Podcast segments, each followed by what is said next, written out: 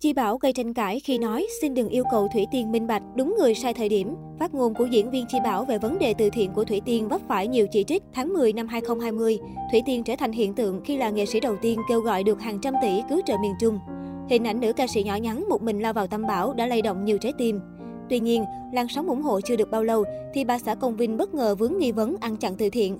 Kèm với đó là hàng loạt thông tin trái chiều trên mạng xã hội. Ngày 17 tháng 9, giọng ca Ngôi nhà hạnh phúc tung 18.000 bản sao kê và giấy xác nhận địa phương để chứng minh sự trong sạch.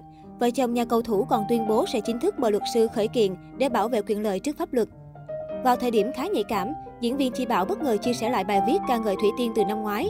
Trong đó câu nói, mọi người đừng yêu cầu Thủy Tiên minh bạch vì để đáp ứng điều này là rất khó, đã gây nên nhiều tranh cãi, dù trước đó được rất nhiều người ủng hộ.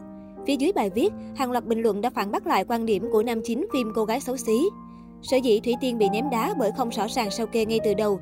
Số tiền 177 tỷ là do Mạnh Thường Quân đóng góp. Vì vậy, khán giả có quyền được biết mục đích thu chi từng hạng mục như thế nào.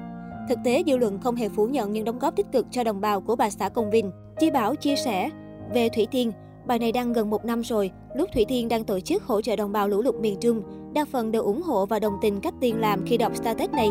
Này sẽ lại để ôn kỷ niệm, dù chưa tới, 3,1 ngàn like ủng hộ, không ai chống đối vào lúc đó. Nguyên bài viết của Chi Bảo năm 2020. Thủy Tiên kêu gọi giúp đỡ bà con vượt qua thiên tai với số tiền kỷ lục là hiếm có, là đáng quý. Bà con đã thương thì thương cho trót. Nếu do quá trình đi làm từ thiện mà có sơ suất thì mong bà con bỏ qua, không trách móc hay giận hờn và cũng xin đừng yêu cầu phải minh bạch vì để đáp ứng điều này là rất khó, mất rất nhiều thời gian, công sức tiền bạc. Bà con đã tin mà gửi gắm cho Thủy Tiên là điều quá tốt đẹp. Có được niềm tin này, Thủy Tiên chắc chắn rất hạnh phúc và sẽ không phụ lòng bà con bà nếu có phụ chút lòng, do sai xuất thì bà con cũng tha thứ, thì cuộc đời này sẽ rất đẹp như vốn có. Và tất cả chúng ta, người cho, người nhận, người mang đi cho, đều bình yên vui vẻ. Còn người bên ngoài ba đối tượng trên thì chắc không có lý do gì phải lo lắng. Nếu lỡ có lo thì xin hãy bình tâm lại sẽ hết lo thôi. Ngoài kia gió bão còn lớn, mình chỉ cần yên là góp phần gió bão sẽ im. Ở đâu lúc nào chúng ta cũng dễ dàng thấy đau thương khốn khổ của mọi người, chứ không đến lúc bão lũ mới có.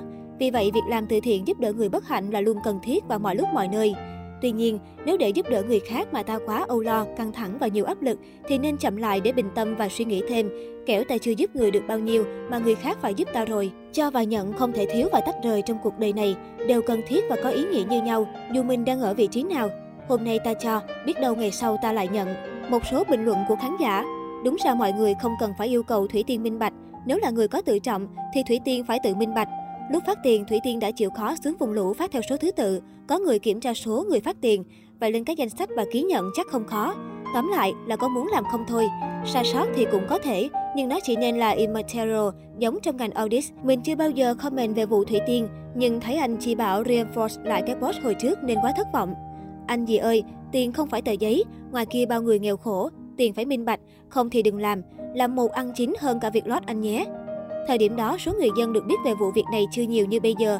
Như tôi, phải đến khi bà Hằng lên tiếng tôi mới thực sự quan tâm đến và tìm hiểu, dù đã biết có cả một group phản đối và lên tiếng về việc Thủy Tiên có khuất tất trong việc làm từ thiện cả gần năm nay rồi.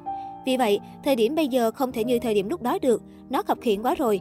Giờ chỉ có kiểm toán bên thứ ba và Bộ Công an vào cuộc thôi. Mọi thứ không thể dừng lại, yểm đi như năm ngoái được nữa đâu diễn viên một thời tôi cũng có cảm tình ạ. À.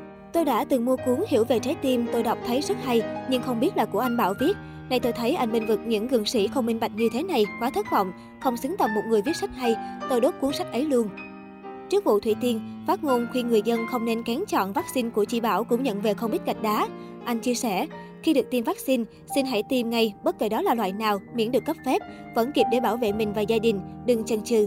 Tuy nhiên, sự việc trở nên gây tranh cãi hơn khi nam diễn viên gọi mọi người là đồ hèn khi không dám tiêm vaccine. Nhiều người thậm chí còn phát hiện ra trước đó, anh đã chia sẻ bài đăng tỏ ý vui mừng khi con trai đã được tiêm loại vaccine Pfizer. Thậm chí vợ của nam diễn viên còn để lại bình luận, con được chích hãng Pfizer nên ba mừng lắm.